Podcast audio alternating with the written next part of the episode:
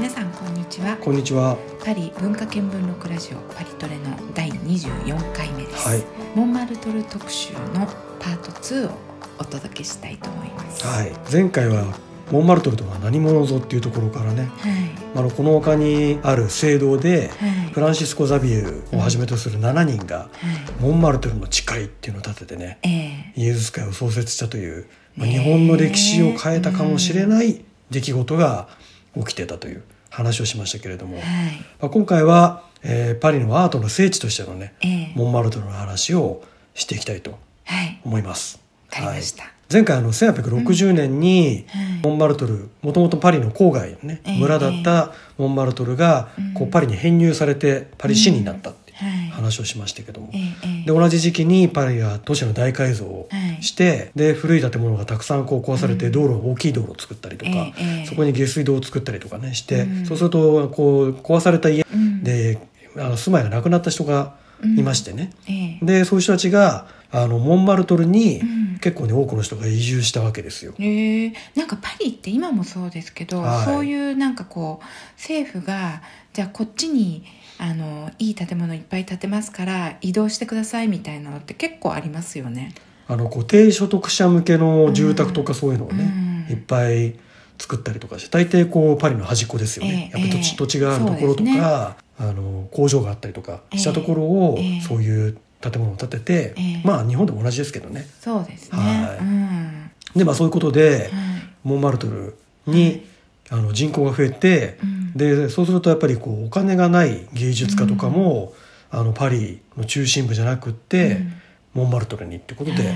たくさんこうね来てたわけですよ。うん。うん。やっぱりアーティストっていう人たちは、ね、昔からお金がないっていうのがまあなかなかねね。その絵で稼げるっていうふうになるのには時間がかかったりとか、まあ、生きてる間にうん。ならなかったりとか、ええ。そういうことは結構ねそうですよ往々ねにしてやっぱりこう芸術家の卵たちが集まってきたってことですねそうですね若い人たちがね、うんうんそうそうそう。その代表者はい、としてうん。モンマルトルに来てたのがええ、ピカソですよ。ピカソ。パブロ、はい。パブロピカソ。スペインからやってきて、でパリに何回かねその、パリに住み始める前に、ええ。パリには何度か来ていて、ええええ。でえそれって何？絵を勉強するために来てたんですか？あのやっぱりあの時パリが中心地になっていたので,、ええ。でその空気を吸いに来るわけですよ、おお やっぱりそこの場に行ってみたいぞと。そうそうそう、ん。でやがてパリに住むようになると、それがうん。1904年になるんですけど、まあ、パリに来て最初に定住した場所っていうのがええ。モンマルトルだった、あそうなんですね。そうなんですよ。えでその時その1904年にモンマルトルに今日を構える？今日を構える、そうですね、まあ、腰を据える。今日を構える。今日を構えた時っていうのは、ピカソはいくつぐらいの時なんですか？ピカソがね23歳。あじゃあまだ若かったんですね。あ若い若いですね。うん。はい。でもこの人って割ともうスペインで小さい頃から割と振動的な扱いだそうったんですよね。そうそうなんですよね。なので、パリに来るこの頃には、うん。個展が開かれていたりとか、ええええ。で割と絵もそこそこ売り始めてたと思いますけどね。うんそうなんですね、でもやっぱりそのその時にわざわざモンマルトルを選んだっていうことはそこがやっぱりこうアーティストにとって大事な場所だと思ったからなんでしょうね。まあ、あとはパリにこうアトリエを構えちゃんと構えるっていうと、場所的にこうスペースがあるのはやっぱりモンマルトルとかそういうとこだったっていううん。ことで、あのマックス・ジャコブっていう、ええ。まあ、詩人と仲が良かったんですけれど、え。その彼と、うん。あの一緒にモンマルトルにねええ。定住するようになってそのところにマックス・ジャコブうん。詩人がうん。名前を付けたんですよ建物に。選択線選択線バトーラボワールっていうね。バトーラブは、フランス語で言いますけれども、うん。選択線みたいだなって言ってうん、そこに名前を付けてえでもちょっと待ってください。住み始め選たと択線っていうのはもともとどうどういうものなんですか？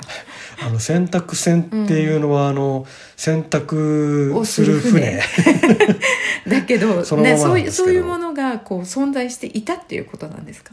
モンマルトルは山の上なんで、うん。選択する船はないんですけどね。選択する船がセーヌ川にね。あはいはい。まあ洗濯をするといえば水で洗濯するわけですけど、あはいね。当たり前ですけどね、うん。で水がたくさんあるといえばセーヌ川じゃないですかそうですねパリではね、うん。なのであの時代はセーヌ川にあの業者がこう専用の船を浮かべて、うん。そこにこう女性たちが来て、ええ。灰をね洗洗剤代わりに使ってはい灰。うん。燃やしてで出る灰、ええええええ。あれはね結構あの、まあ、フランスもそうだし例えば日本でも江戸時代とかは灰を使って洗剤洗濯してたりしてたんですよ。ええそうなんですか。うん。でそれで服を洗って油水でええ。干すっていうところまで洗濯船でできるっていう、へえそでれはもう女性たちがしてたってことなんですか、まあ主にその時代はそうですね。主にというか基本的に女性たちがうん。自宅から洗い物を持ってくる人もえいいれば、ええ。それを仕事にしていわゆる洗濯女っていう人たちがいえて、えじゃあもうプロフェッショナルですか？そうそう。あの頃セール川近くにええ。こうホテルとかもできていたので,、でそこの、まあ、リリネンとか、うん。そういったものも洗うそうその専門の洗濯女さんたちがいたっていう話なんですよね。でもそれね、まあ、今洗濯機でねやれば脱水とか結構簡単じゃないですか。うん。でもね洗濯機なしで脱水するって結いや構大ー結構ね変ですよ重相当な重労働だったっていうんで、その合間にね、ええ。もう酒でも飲まなきゃやってらんねえって言って酒を飲んだりしてとかしてたのをうん。描いたのがドガの、ええ。あのあれはあのアイロンをかける女ですけど、ええ私あの、ええ。まあ、洗濯船かどうかちょっと僕も分かんないんですけれど、うんうん。ああいうあれも洗濯をする仕事の女性たちですよね。うん。でアイロンかけながら隣であくびしてあの、うん。あの右手に、ええ。あのワインのボトルをこう持ってるんですよね。あそうでしたか。そう。ええ。あれはだから仕事の合間にもうやってらんねえって感じで、こうワインを飲むみたいなね。一杯引っ掛けるみたいな。飲みながらやっちゃうぐらいの勢いっていううんええ感じなわけですよ。そうなんですね。で結構ドガとかロートレックとか、うん。結構多くの画家がこの洗濯女とか、ええ。アイロンをかける女性たちを主題に結構絵を描いて残してるんですよね。なるほど、まあ、それぐらいにそういう職業の人が多かったと。ああなるほどね。でアンリ・ルソーもこのセーヌ川に浮かぶ洗濯船を描いたりええ。してるっていうこと。で本当にその日常としてこのセーヌ川の洗濯船っていうのがあった。と。一つのなんかパリの風景みたいな感じだったってあことそうですね。なんですね。でその船っていうのが平べったくて細長くて、えちょうどほんと長屋みたいな感じの、で、うん2階建ての洗濯船もあったらしいんですけど、うん。そのモンマルトルで、まあ、ピカソとジャックマックス・ジャコブがうん。暮らしてたこの建物がうん。それに似ているっていうんで洗濯船という名前を付けたと、いうわけなんですよね。そうなんですね。うん。まあその当時ならではの名前ネーミングですね。ああそうですね。うん。モンマルトルの洗濯船は1970年ぐらいですかね、うん。にあの火火事で焼けてしまったんで。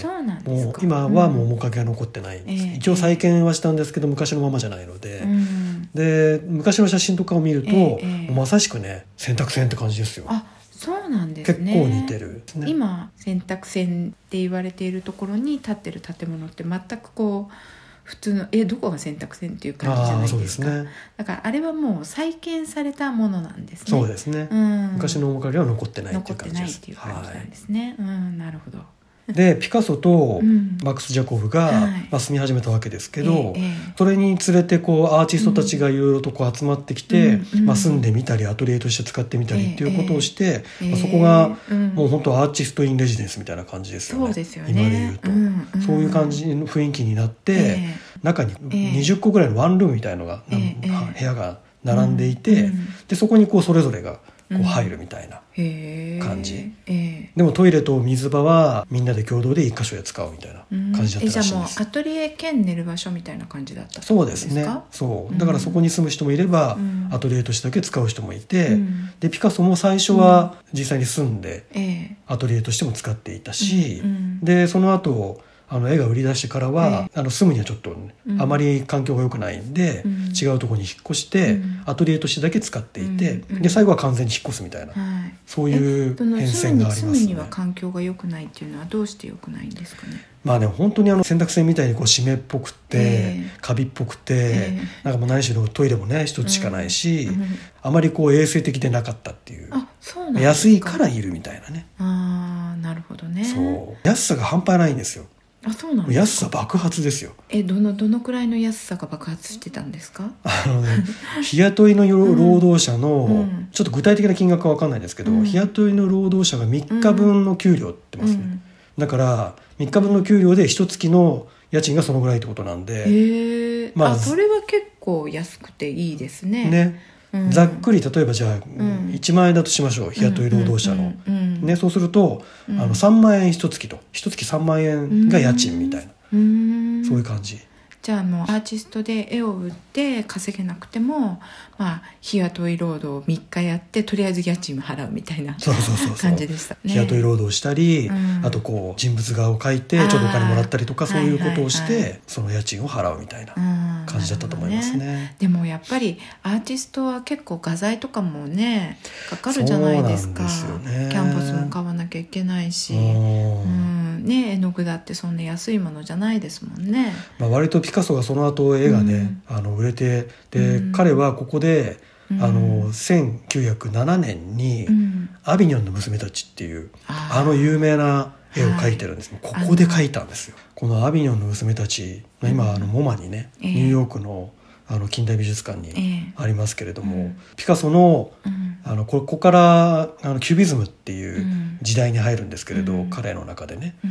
キュビズムっていうのは、まあ、それまで絵っていうのはルネサンス時代から一点から見て遠いものを小さく描くことによって奥行きを出すみたいな、ええうん。そういう画法じゃないですか、えええそれがずっと主流だったんですけれど、ピカソはこの一点から見るっていうことでいいのかと、そこのもう原点に疑問を投げかけたと。そう。ケスチョンって感じですかね。そう。ん。他のところから見た絵視点をうん。一緒に描いたら面白いんじゃないかうんっていう発想をしたんですそこからなんですか？そうですね、うんうん。うん。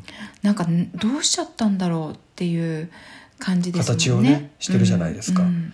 でそれの、まあ、先駆けと言っていいのがこの「アビニョンの娘たち」えええまあ、女性をえうんあの違う角度から見てそれを一枚の絵にするっていうのもそうですし、うん。あとこの時代ピカソは、うん。あのアフリカの彫刻とかにすごく興味を持っていて、その造形とか。でそれも女性たちのこう顔にかぶせることによって、あの自分のうん。表現の中に取り入れたんですよね。うんだからそういう2つの意味でそのキュビズムに向かっていくっていう方向性と、そのアフリカの彫刻の表現をね、うん。自分の作品に取り入れるっていうところで、え一つ大きな転換点になったうん。絵、でしかもうん。その表現がうん。あまりに突飛なものでえ、うんもう周りの友達の画家でさえも「ピカソ大丈夫?」みたいな、なんかここから急になんかあのピカソってすごくこうデッサン力のある人じゃないですか。そうねでそれまで描いていたものってすごくこう本当にリアルで今にも動き出しそうなものを描いていたにもかかわらずこの絵でいきなり「あれ？これ子供の絵?」みたいな 一瞬こうねもう何何にまあ一応ね娘たち描いてあるのは分かるけれども、うんでもなんていうんですかリアリズムからもう全く離れちゃったじゃないですか。そうですね、うんリアリズムってところから完全に離れてますよね。うんだそこをこうあの時代にいきなりこう打ち出すっていうのは、うん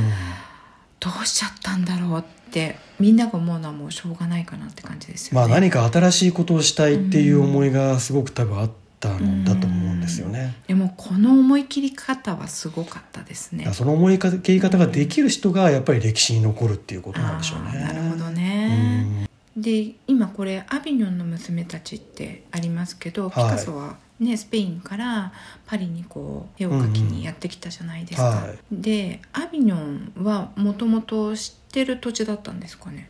まあ知ってはいたと思いますけどね、このアビニョンの娘たちはうん。フランスのアビニョンとは関係がないんですよ。えそうなんですか？そう。えじゃあどこなんですか？バルセロナにうん。アビニョ通りっていうのがあって、えええ最初はあのアビニョ通りの、まあ、うん。そこって売春宿があるところえで、ええ。そのあ売春宿の女性たちを描いたっていうのが最初だったんですよね。えなるほど。そう。うん。でその後、うん。あのまあアビニョ通りのうん。女性たちっていうようなことにしたかったと思うんですけど、うん。ピカソは。ええ。これをこう売り出したっていうか、うん。まあ、サロンってあの、うん。展覧会にね、ええ。出す時に、ええ。そこの主催者でえアンドレ・サルモンという人がいるんですけど、ええ。ええ。その人が名前をアビニョンの娘たちに、アビニョンってした方がいいんじゃないかっていうことで、アビニョンの娘たちになったっていう。うー。んなんかちょっとこう商業的につけられたうん タイトルみたいな感じね。れがアビニョンって言われたら、みんな見た人はびっくりするよなって多分思ったんじゃないかなと思うんです。これ予想ですけどね、なるほどね。うん脅かすために、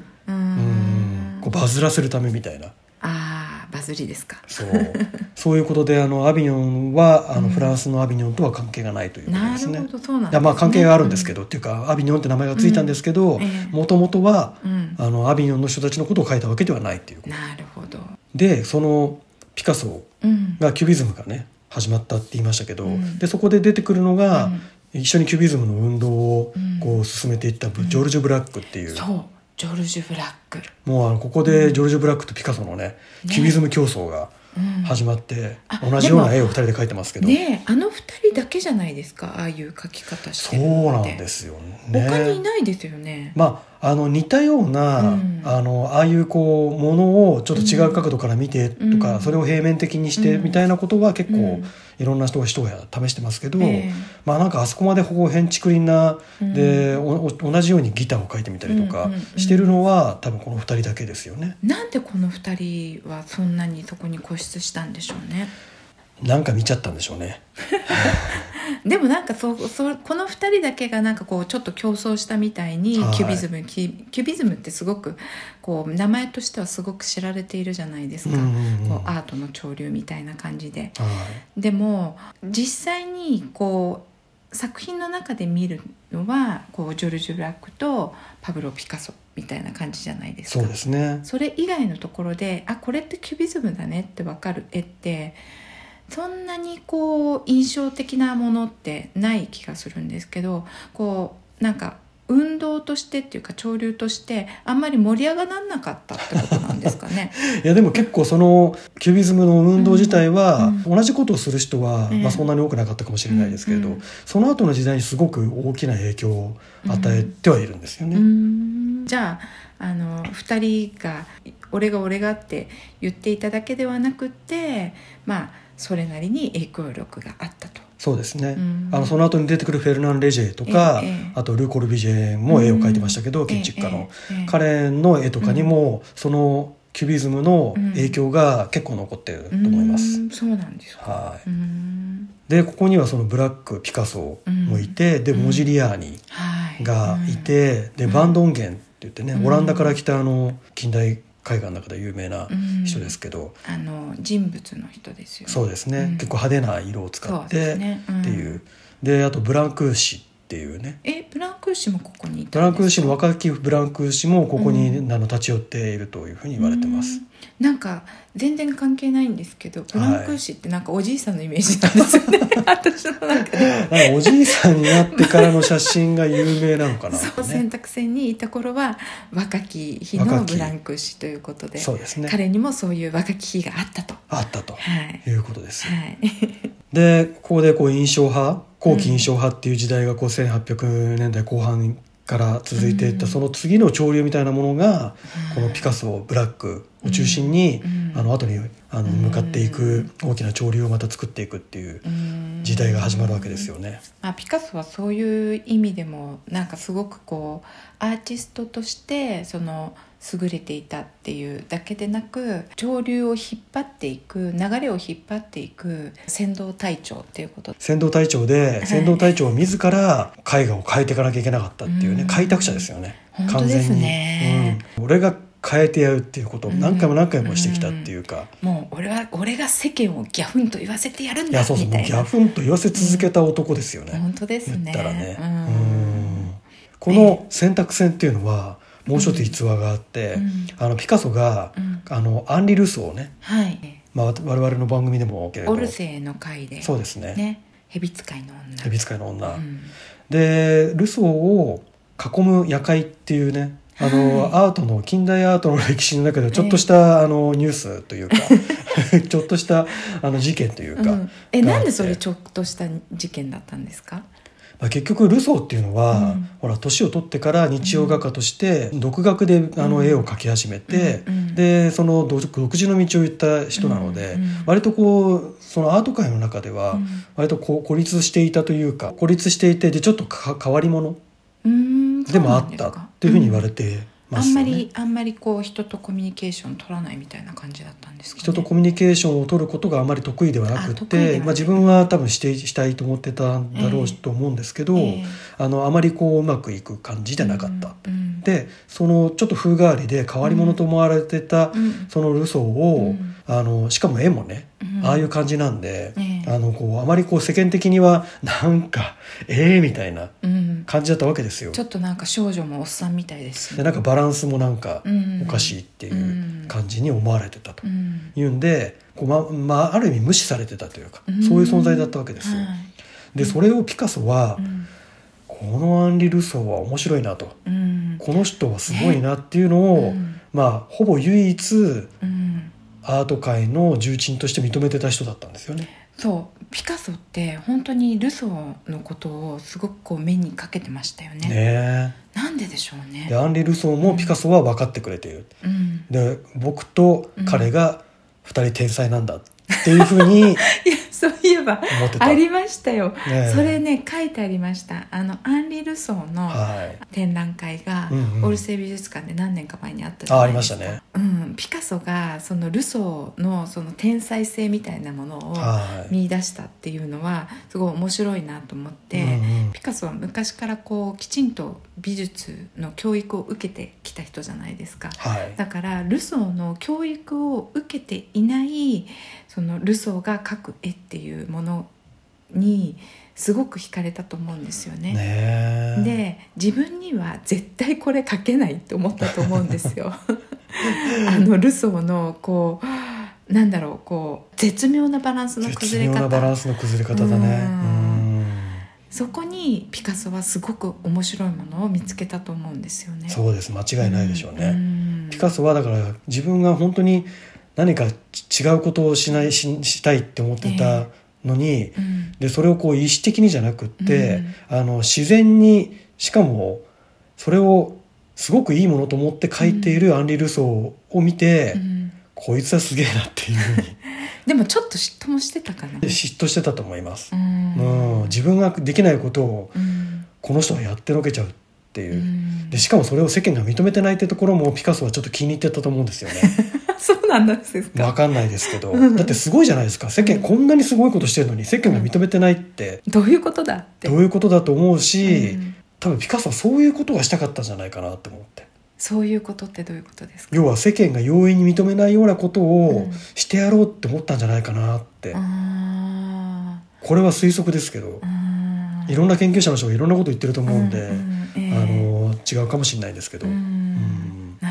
ね。でもなんかそれはちょっとわかるようなこのルソーとの関係を見ているとちょっとわかるような気がします。でそこに選択戦でね。うん。にそのオンボロ、うん。オンボロアパートですよ、うん。ね。あの時はそうですよ言ったら。トキワ荘うん？どこですかトキワ荘あ 何ですか。あの藤子不二雄の ええ。なんか木造でええあのキチン宿みたいな感じで,、はい。でそこにアーティストがごちゃっと集まって、うん。みたいなうん。年がら年中ね。みんなでうん。ワイワイしながらず品をっと作品を作ってるっていいうていうね。ね。うん。でそこにみんながまた集まって、うん。ルソーを囲んで、うん。でアポリネールうん。詩人のね、ええ。とかマリー・ローランサンっていううん。画家もこのあの選択戦にはよく来ていたということなので、ええ。まあ、そういう人たちが集まってルソーを囲むとええ。いう夜会をしたんですよね。うん。どんな感じだったんでしょうね。だってルソーはいきなりそんなところにこうポツンと入れられてね 周り囲まれてどんな感じだったんでしょうね。原田マハさんの小説にええ「楽園のキャンバス」っていうありねますね。本があってはい。これルソーのお話、ええ主にええ。ですけれど、夜会のシーンが描かれているんですけど、まあ、あのあれは一応フィクションってことになってるんですけれど、ええ。あのそこに詳しくねこうその集まってきた画家たちが、うん。そのピカソはねすごいと思ってるからすごいすごいって言うじゃないですか。でルソーを前にうん。すごいって称賛する人もいれば、こう明らかにこうバカにしてるなっていう人もいたりとかっていう、うん。そういうなんかいろんな思いがねうん。錯綜した回だったっていうふうに書いてますよね。うん。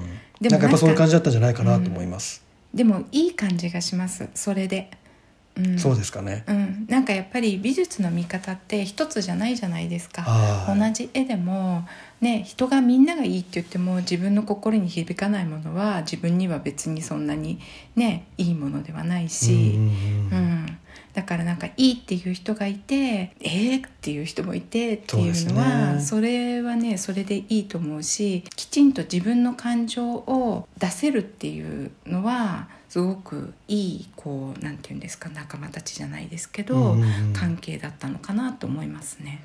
なんかそういう自由な、うん。あのああでもないこうでもないみたいなことが言い合えて、うん。でそれをそれぞれが表現していて、うん。いや俺はこう思うこれ私はこう思ううん。みたいなことをうん。絵の中で表現してて、うん。でそれがそれぞれにこう認められてきた時代、うん。こう作家の個性重視みたいな、あの時代にアートの歴史がなってったっていうのは、うん。まあ、本当にこの時代というか、まあ、ん。炎症派から続いてきたこう、うん。アートの変革の時代っていうのがありましたけど、うん。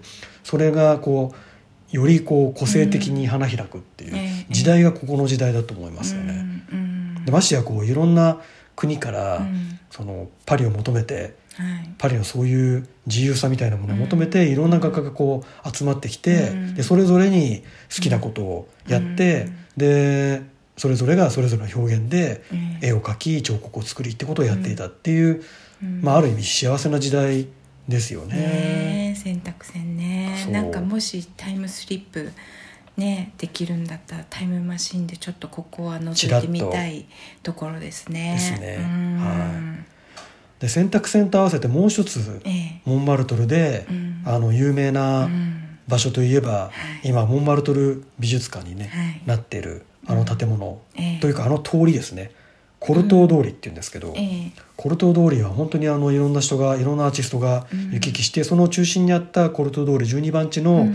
今モンマルトル美術館になってるところが、もうまさしくあのルノワールからうん。始まって、うん。えーユトリロとかええ。ゆとりのお母さんのバラドンとか、うん。そういう人がこう通り過ぎていった場所で、うんこれもいい美術館そうですね。これもうモンマルトルに行ったら、まあ、サクレクル寺院もそうですけどやっぱりモンマルトル美術館はいいですよね。で私中入ったことないんですよ、あね、れ？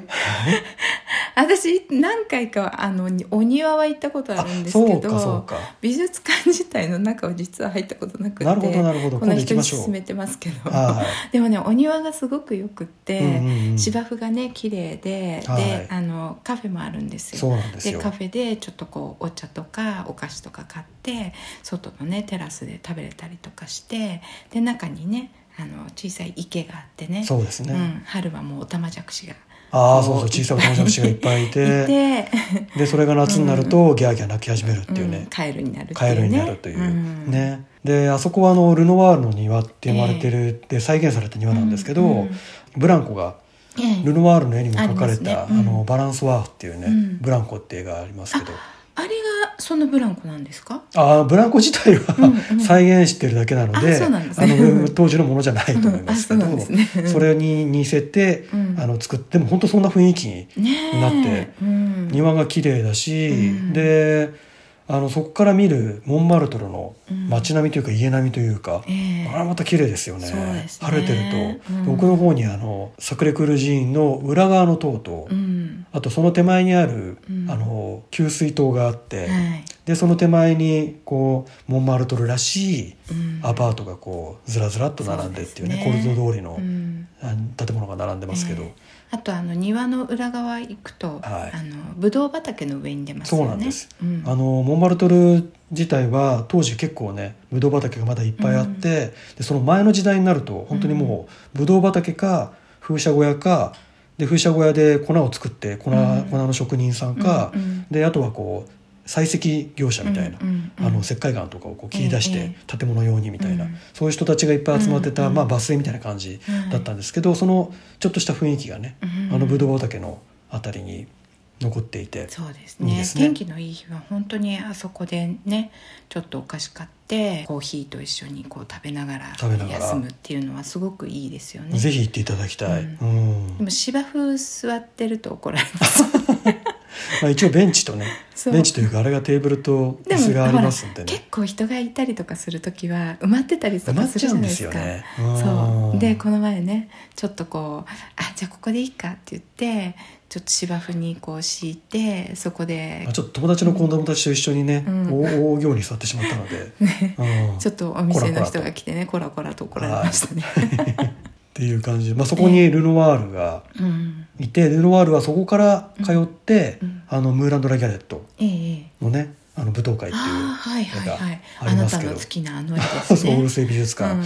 あれを描いたのがあそこうん。で描いてる、うん。いてでその後に少し年代は後になりますけど、ゆとりろがうん。お母さんのバラドン。このお母さんも画家で、まあ、モデルでもあったんですけど、この2人が住んで,、でその2人が住んでいた頃をうん。再現したうんあのアトリエと寝室うん。が今残されてというか作られていて、うん。でもう本当にあの当時の雰囲気そのままに、うん。まあ、写真とかいっぱいありましたんでね、ええそれ、ええ。写真とか絵とか描いてるんで、あのベッドの絵とかゆとりを描いたりするんで、うん。それに合わせて作っていて、でかなりねその当時のええ。暮らしの雰囲気みたいなものが、うん。アトリエと寝室だから結構ね、うん。生活の場と仕事の場っていうのをうん見ることができるっていう、うん。きこう貴重なあの本当になんかタイムスリップしたみたいな感じになりますよね。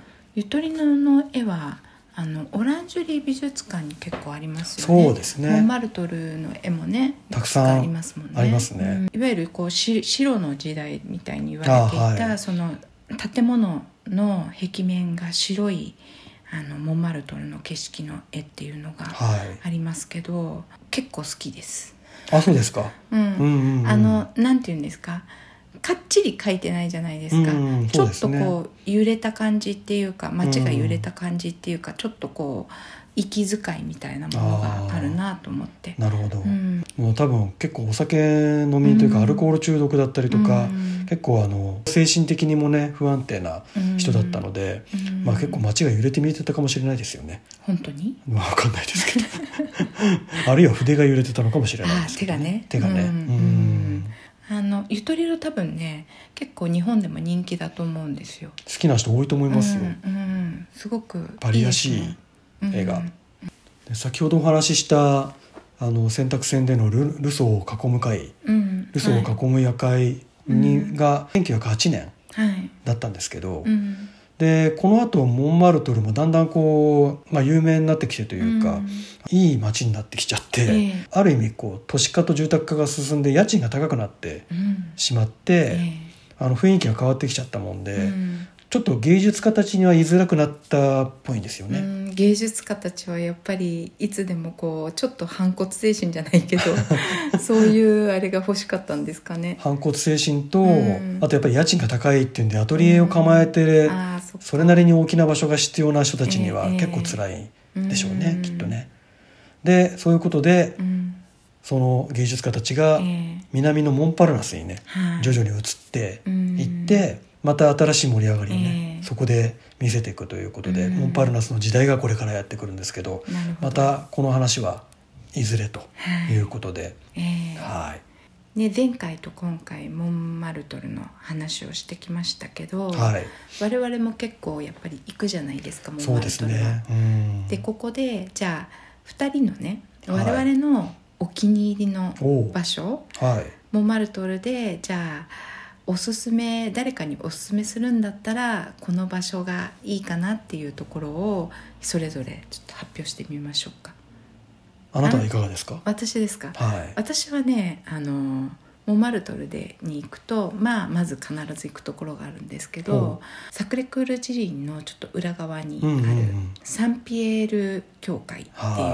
はい。あそこでいいですすかよね。うんサクレクール寺院とは全く違う雰囲気でね。そうですね。すぐ隣にあるんですけど。そうなんですよ、うん。すごい古いんですよねあの教会、うんうんあの1100年代ぐらいに、うんうんうん。うん。うんまあその間にいろいろこう変遷はあって修復されたりとかはしてきてるんですけどもともとロマネスク様式とうん。初期ゴシック様式うん。まみたいな感じの建物でう、んううんん。でさっき話をしたゆとりろの絵にも出てきますよですね。うんうん。ねゆとりろも描いていてそのサンピエール教会と、はい。その後ろに見えるあの白いサクレクール寺サクと、うん。はあの教会は何がいいかと言いますとい、やっぱりねあのー教会自体が古いくてその古めかしいところっていうか。なんだけれども中に入るとあのステンドグラスがね、うんうんうん。戦後に作られたあものなんですよ。ね。ううん。ん。で1950年代だったかな、はい。ね、職人さんによって作られたステンドグラスであの昔ながらのステンドグラスとやっぱりちょっと違う、うんうんそうですね、うんうん。あれはぜひ行ってみていただきたいなと思うステンドグラスですね、うん。あそこはあのパリの教会が割とこうゴシックっぽいこう窓が結構大きく開いてて、ええまあ、うんノートルダム寺院とノートルダム大聖堂とかもそうですけど、うんそういうイメージがある中でこうやっぱりロマネスクなので、うん。あの結構こう洞窟っぽいというか、そう。うん。あの石に囲まれてるって感じのところなんですけど、うん。なんかその雰囲気を味わうっていう意味でもねそうですね。実は、パリの中でもあのサンジェルマン・デ・プレ教会と並んで古いそうですよ。おおなるほどね、ん。うん。確かにそういう感じがありますね。ううん。ん。実は私はここはいつもあの初詣に行くんです。はい、そうです。我々のね。初詣の場所は、うん。モンマルトルでそ必ずこのサンピエール教会にね。教会にね、はい。行きますね。なんででしょうねこれね。私もともとこの教会はすごく興味があって実は一人で行ってたんですよ。うん。それで誰にも言わずに、誰にも言わずに、はい、行ってみたいと思ってなんとなくこうやっぱり正月になるとどっかこう祈るところに行ってみたくなるものじゃないですか、日本人としては。はでじゃあどこに行こうかなって思った時に割と多くの日本人がで本当に行ってるかどうか分かんないですけど噂で聞くと、まあ、ノートルダム大聖堂に初ね詣に行くという感じだったので、でもあノートルダム大聖堂じゃないなと思ってサンピエール 教会と。だからこう静かにのお祈りをするっていう場としては、あのそこの方がいいっていう感じでしょうね。そうですね。日本でいうと初詣でうん。明治神宮に行かずに、うん。まあ、近くの神社に行くみたいなそういう感じですかね。そうですうん。そういう感じですかね、はい。うん、であなたはそういうあなたはあどこがお私。すすめですかね？あのーすごくシンプルなはい。答えになりますけど、ええ。階段。ああはいはいはい。モンマルトルの、で結構いっぱい階段があるじゃないですか。ええええ。で階段で特にあの、南から登っていく階段が結構あって、あえてそのええ。回り道をしてうん。行こうとすると、結構階段が必ずあって、うん。でその階段を登っていく階段自体もす素敵なんですけど、うん。急すごい急でね。そううん。それを上がってった時に、うん上がってった先で見るあのパリの風景うん。がね好きですね。うんこれはねついこう振り返って見ちゃうっていう。うで家に帰ってきてそこの場所にこう Google の点を合わせてここは標高何メートルとか。俺は何メーター上がったかなというのは見ません いちいち。見てるのかといちいち思いました見ませんね。見ないですね。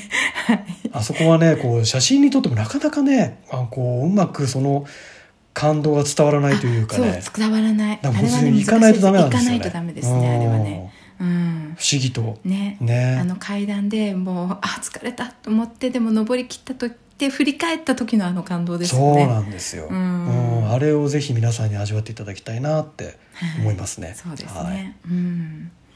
というわけではい。モンマルトルパート2はい。お届けしました。今週の、えーパリトレ夫婦のクドゥクーはい、ねあの電撃的なお気に入りをはい。お届けするコーナーですけれども、うん。今週は2人が特別に愛してやまない。愛してやまない シュークリーム。シュークリームをはい。お話ししたいんですけれど、えブノアカステル。ーシューバニーユ、シューバニーユ。うん。いわゆるバニラシュークリームですね。そうですね。これがね、まあ、本当に、まあ、最近日本でもねシュークリーム流行ってるらしいんで、うん。結構いいあのお店の美味しいシュークリームあると思うんですけど、ええ。パリの中で、まあ、今のところですけどあの他にもねいくつかありますけどここがまずはベストかなというところで,、そうですね。ちょっと私的にはちょっともうトップトップですね。もうね本当にこう口にした途端に天にも昇るって言うと大げさですけど バニラ感がねあの、うんたっぷりとバニラがクリームが詰まったクリームがもうとにかくクリームの量が多いんですよ。そう。でも飽きなく最後までうまいと思いながら食べれるっていうのはあれやっぱり甘さがパリのお菓子にしてはすごい控えめですよね。あそっかそういうことですね、うんうん。確かに。我々のお気に入りっていうのは、うん。確かに甘めがちょっと控え甘さがちょっと控えめっていうところは割とポイントですよね、うん。でバニラ感がすごいのとあのクリーム自体がすごい、いやあのねあのコンビニ日本のコンビニでうん。シュークリーム買ってあのクリームたっぷりとかってあって、うん。あれはあれで美味しいんですけど、うん。あのねバニラ感とこう密度とうん。この、なんていうんですかねクリームの濃密な感じっていうのがね。うん。まあ、凝縮されたうん。極上のシュークリームがこのブノワカステルと言ってもいいかなと思いますけど。すね。やっぱりねあの牛が頑張っていい乳絞りましたみたいな 感じの本当ですね。クリーム感がやっぱ違いますよね濃さが。やっぱりこう父の、うん。あの味をねうん。知り尽くしたフランス人ならではのっていうことに言えるかもしれない。そうですね。ねあの濃さといいね。うん。うん。なんかねここ他にもシューシューはあのシューバニーユとはい。シューショコラ、はい、うん。ありますね。があってショコラの方はねやっぱり美味しいんですけど、うん。ちょっとねあのやっぱクリームの量はねそんなに変わらないので、はい。もうものすごいたくさん入ってるので、うんうん。途中でねちょっと飽きちゃうんですよ。なるほどね。うん、そうそれはね確かに飽きないっていうところはね結構大きいしうん。何でしょう店員さんが言ってましたからねうん。バニラがベストって。言ってましたね。間違いないですよだから。間違いないですね、はい、今ブノワカステルあのお店が3軒もともとは20区が本店だと思うんですけど、ええ。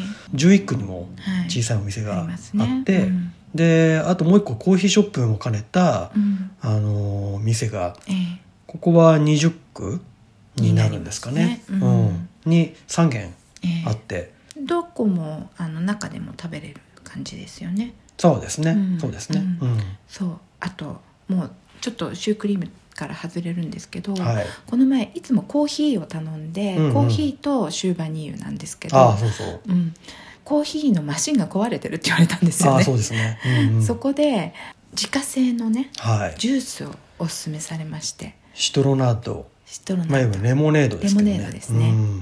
レモネードにバニラが入ってる。でっていうね。ね、で実際あの瓶の中に、うん。あのバニラのちっちゃい黒粒々が入ってるんですよね、めっそれがすごく美味しかった。ちゃ美味しかったですね。あれはねびっくりしました。あれちょっと他で飲んだことないですよね。ない味ですね。よく考えたなって感じですけど。ううんんまあおすすめですよここは。そうですね、うん。あれは結構売り切れ続出ということなのでそうですね。ないこともあるかもしれないですけど、うん。はでもお菓子をもし何か一つ食べるんだったら、いはい。ぜひシューバニーユ行ってください。はいそうですね。